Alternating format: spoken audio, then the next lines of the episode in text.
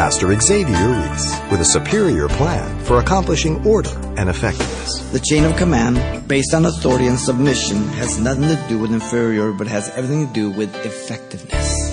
First, for the orderly and effectiveness of family life. Second, for order of society at large.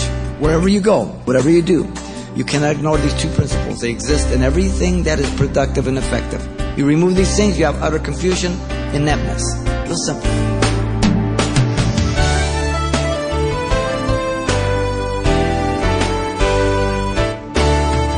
Welcome to Simple Truths, the daily half-hour study of God's Word with Xavier Reese, Senior Pastor of Calvary Chapel of Pasadena, California. Unfortunately, even a legitimate protest, protected by freedom of expression, can sometimes have disastrous unintended consequences when the message is unwittingly miscommunicated. And just as Scripture reveals that there's nothing new under the sun, Pastor Xavier draws our attention today to an example of the women in the early church at Corinth, who, by expressing their Christian liberties, caused others to stumble. Let's listen. First Corinthians chapter eleven, we're going to look at verses two through sixteen.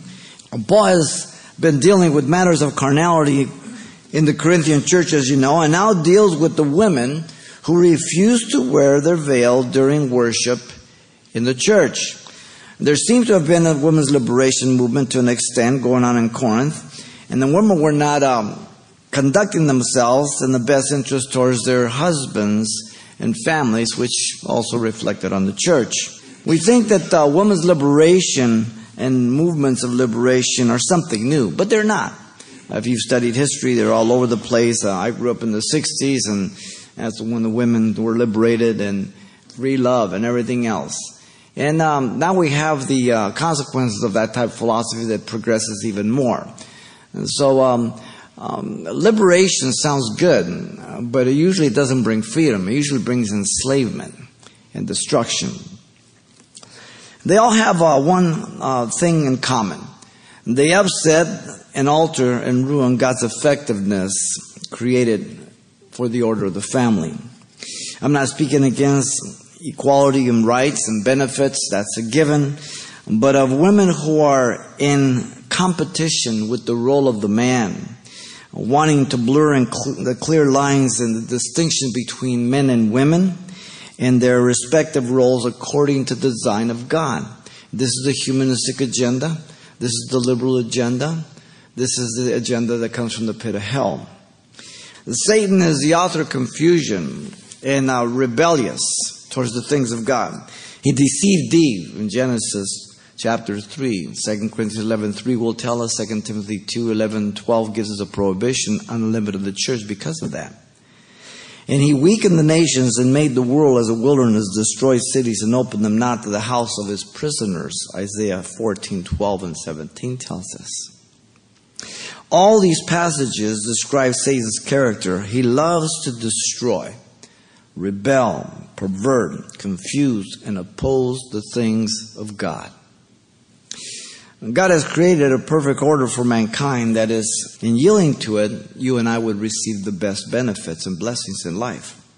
Again, the problem Paul is facing is one of women who are refusing to wear their veils in public worship, bringing reproach and shame to their husbands as well as their families in the church. A veil was a sign of um, modesty and uh, submission in uh, Greek culture, Roman culture, there was like that. Rome, Rome kind of messed everything up. But prior to Rome, the cultures, they all had distinctive things, so a sign of submissive and modesty and all that. And it spoke of a woman having authority over her, uh, whether it be her father at home or whether it be her husband who married her. Simple. Only the prostitutes of Corinth left their veils off and cut their hair real short. Now, ladies that have short hair this morning, don't get tweaked out, okay? As we're going to see, it's a cultural problem, okay? So don't walk out of here saying something I'm not saying. Perhaps the Christian women were um, saying that there was really no difference between male and female now that we're in Christ Jesus. No Jew, Gentile, bond, free, so on and so forth, you know. I mean, people sometimes well-intended take something that, that is is permissible, but but it's carried away to an extent that it becomes really destructive to this Christian uh, life, and we have to be careful. So Paul deals with the uh, cultural problem of women dishonoring their husband by not wearing veils in their public worship, and it consists of three very progressive and logical movements here. Let me read our text. Now I praise you, brethren, that you remember me in all things and keep the traditions just as I delivered them to you. But I want you to know that the head of every man is Christ, the head of the woman is the man, and the head of Christ is God. Every man praying or prophesying, having his head covered, dishonors his head. But every woman who prays and prophesies with her head uncovered dishonors her head, for this is one and the same as if her head were shaved. For if a woman is not covered, let her also be shorn. But if it is shameful for a woman to be shorn or shaved, let her be covered. For a woman or for a man indeed ought not to cover his head, since he is the image and the glory of God. But woman is the glory of man. For man is not from woman, but woman from man. Nor was man created for the woman, but the woman for the man. For this reason, the woman ought to have a symbol of authority on her head because of the angels. Nevertheless, neither is man independent of the woman, nor woman independent of the man in the Lord. For as a woman came from man, even so man also came through woman. But all things are from God. Judge among yourselves. Is it proper for a woman to pray to God with her head uncovered? Does not even nature itself teach you that if a man has long hair, it is dishonor to him? But if a woman has long hair, it is a glory to her, for her hair is given to her for a covering. But if anyone seems to be contentious, we have no such custom, nor do the churches of God. Paul deals with the cultural problem of women dishonoring their husbands by not wearing the veil in public worship, which consists of these three movements. First, verse two through five, the truths formulated about the cultural problem. Secondly, six through twelve, the arguments articulated to resolve the cultural problems. And thirteen through sixteen, the conclusion delineated by the culture, about the cultural problem.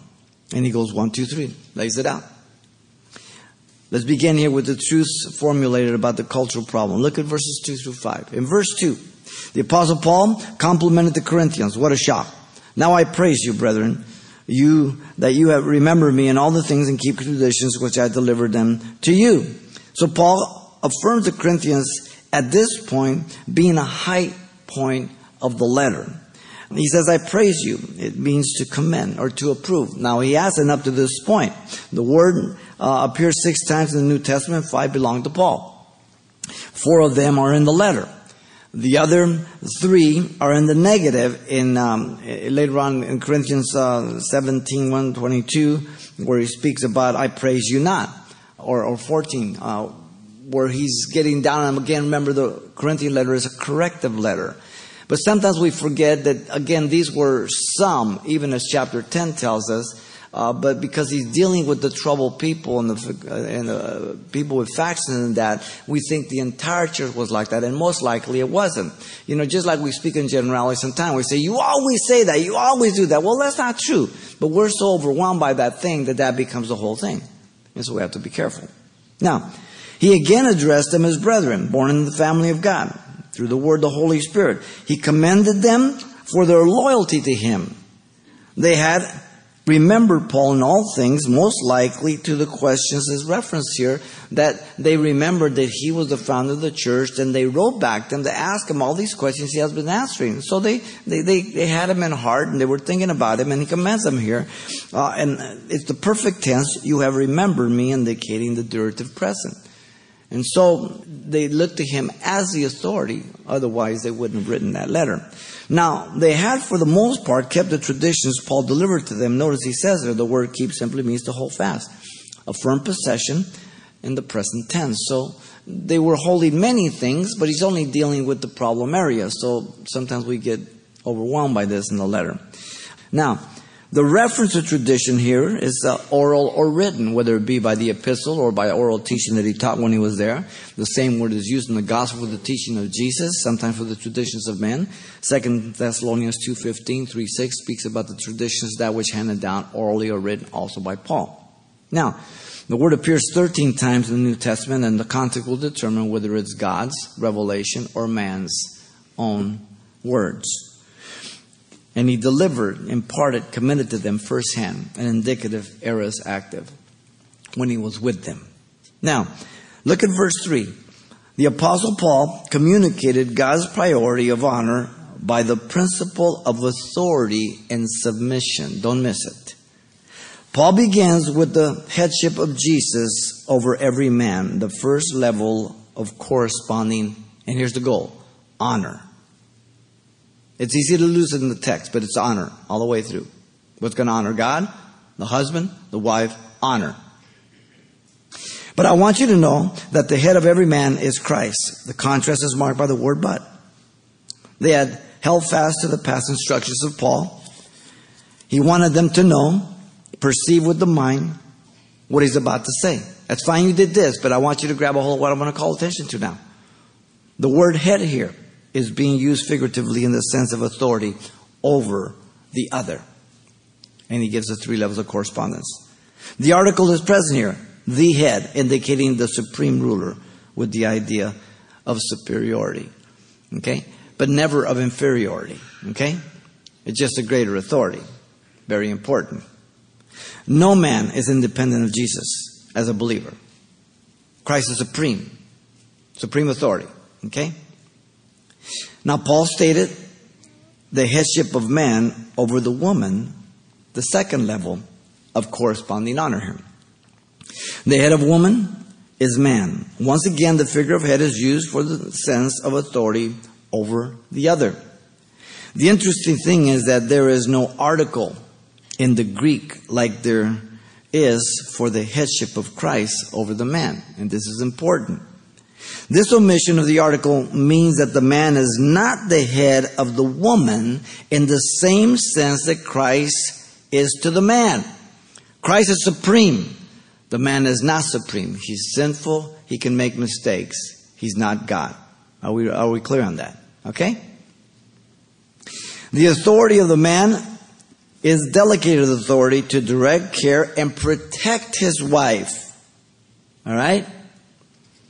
Not supreme authority as Christ, not superior to the woman, but nevertheless, the authority over the woman. Okay? Not as a dictator, not as some idiot, but as a loving type of Christ. Ephesians five.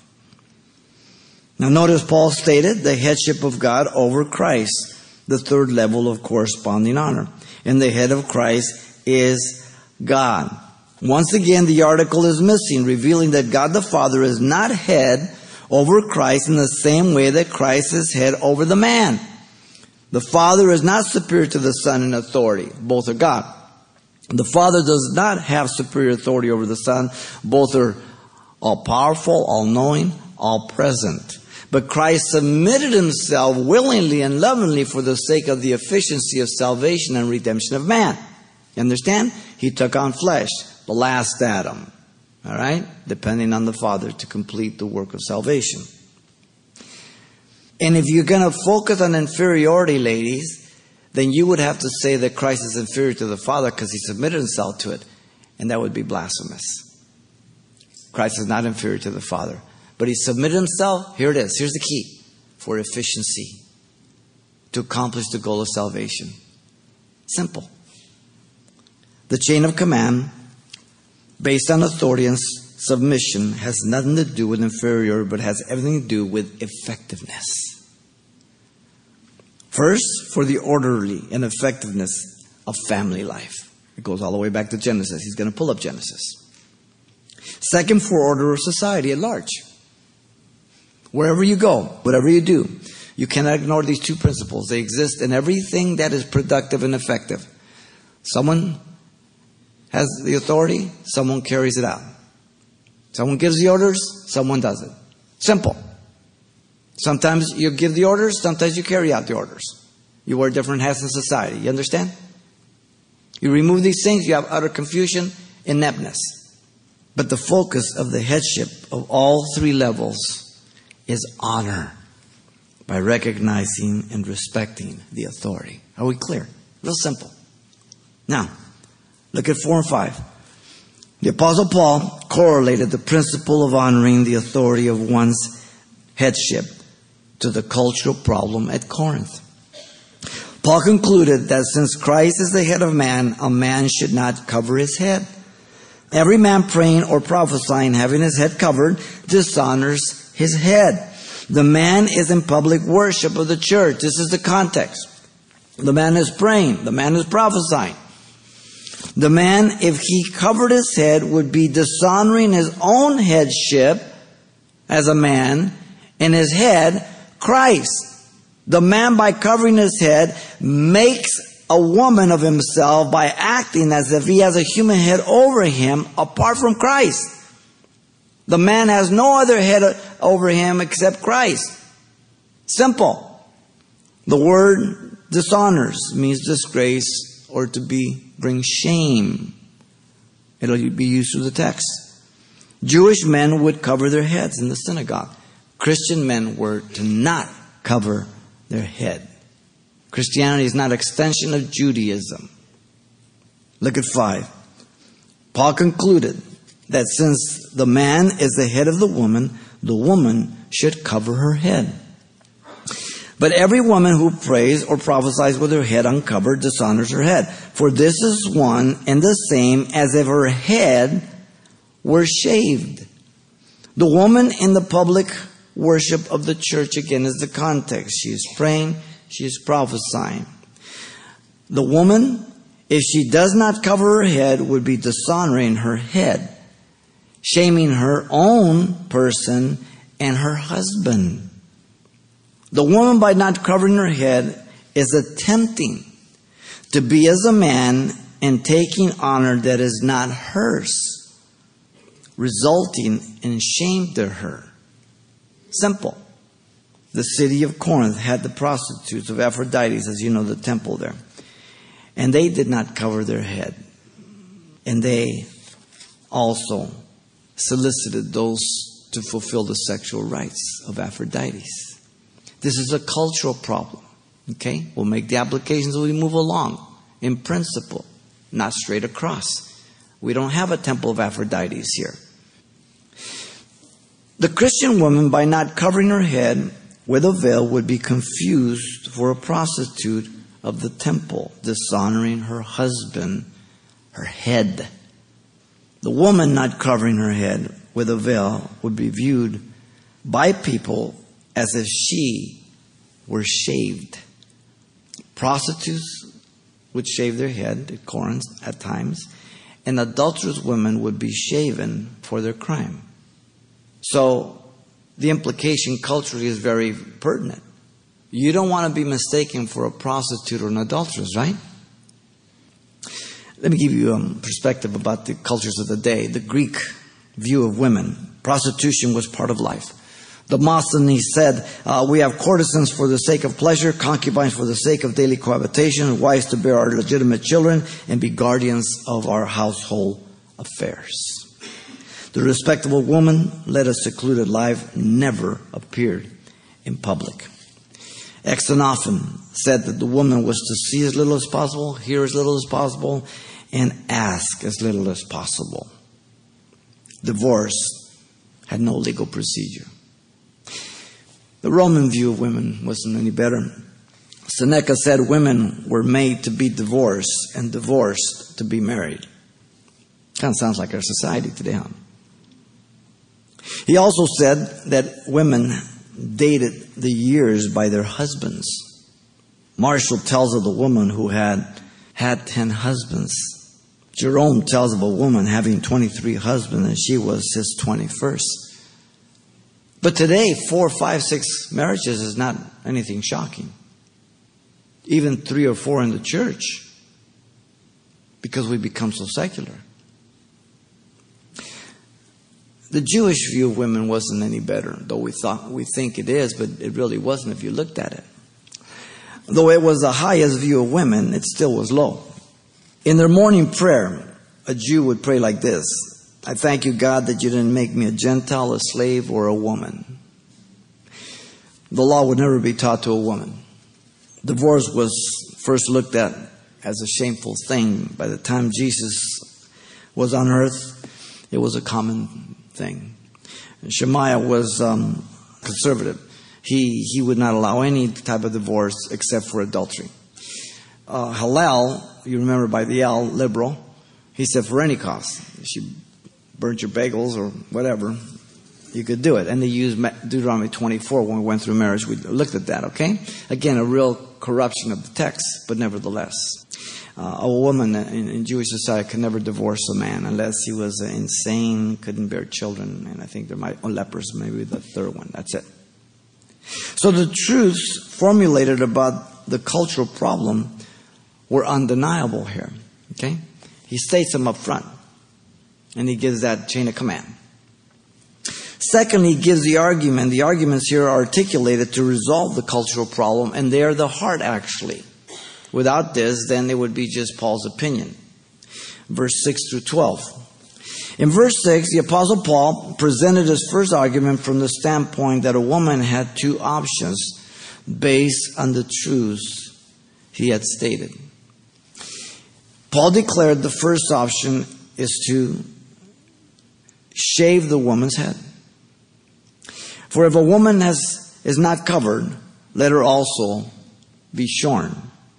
The condition is rebellion on the part of the woman if a woman is not covered. That's the implication. The word covered is veil, just wrapped around, something to put over them. This would indicate a behavior that would dishonor her husband, being taken for a prostitute. The appropriate action to be taken is to comply with her rebellion then. Let her be shorn. That would be the decision. The statement is an imperative present middle command. Literally, let her have herself shorn. Not a suggestion. That she was to submit herself that way. That would be the proper thing to do if she doesn't want to veil herself.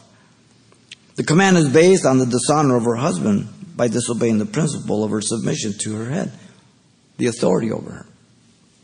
Now this would bring dishonor to her and her husband, shame and disgrace. The statement is a command, an imperative heiress. The woman would be giving up her choice to honor her husband. The will of God for the woman is protective honor, always. Now notice still in six, Paul declared the second option is to cover her head. But if it is shameful for a woman to be shorn or shaved, let her be covered. The condition is horror on the part of the woman, having the thought of having her head shaven. Then he says, but if it is shameful for the woman, dishonorable, disgraceful. And Paul saying that, Paul knew that she was going to say, are you kidding me? He said, well, then cover your head. You do that to your child. They're being rebellious. You know, you, you, go to your room. I'm up. Well, then knock it off. Simple. Paul knew this would be the case when he said that. Notice the appropriate action is to be taken to honor her husband. Let her be covered. It's one or the other. The statement again is an imperative present middle command. Let her have her head covered. Not a suggestion again. The command is based on the honor of her husband as her head and her own as a godly, submissive woman. Pastor Xavier Reese, illustrating with the Corinthian church the divine harmony and simple truths of proper submission and authority within the family of God. And there's much more to come next time, but if you've missed any part of this important study or wish to pass it along to a friend, you can request a copy, and it's simply titled Corinthian Women in Public Worship. It's available on C D for just four dollars. Once again, the title you want to ask for is Corinthian Women in Public Worship, or simply mention today's date when you write Simple Truths, twenty-two hundred East Colorado Boulevard, Pasadena, California, nine one one zero seven. Or to make your request by phone, call eight hundred, nine two six, one four eight five. Again, that's eight hundred, nine two six, one four eight five. Or the address once again is Simple Truths, twenty-two hundred East Colorado Boulevard, Pasadena, California, nine one one zero seven. And thanks for including the call letters of this station when you contact us. Next time, Pastor Xavier Reese explains how following modern trends can run the risk of committing a spiritual faux pas. Be back then for the Simple Truth.